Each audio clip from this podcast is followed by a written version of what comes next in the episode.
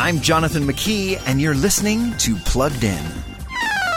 Kids love their screens, and one of their favorite activities is gaming. And the new video game Lego Brawls is now available on all major consoles.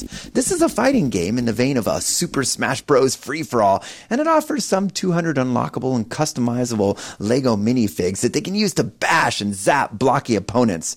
Plastic looking characters means there's no mess when a battler is bested and it crumbles into base pieces.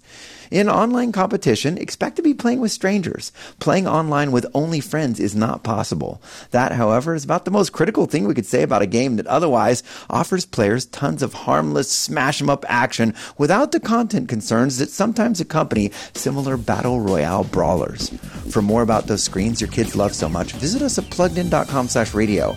I'm Jonathan McKee, author of Parenting Generation Screen, with Focus on the Family's Plugged In.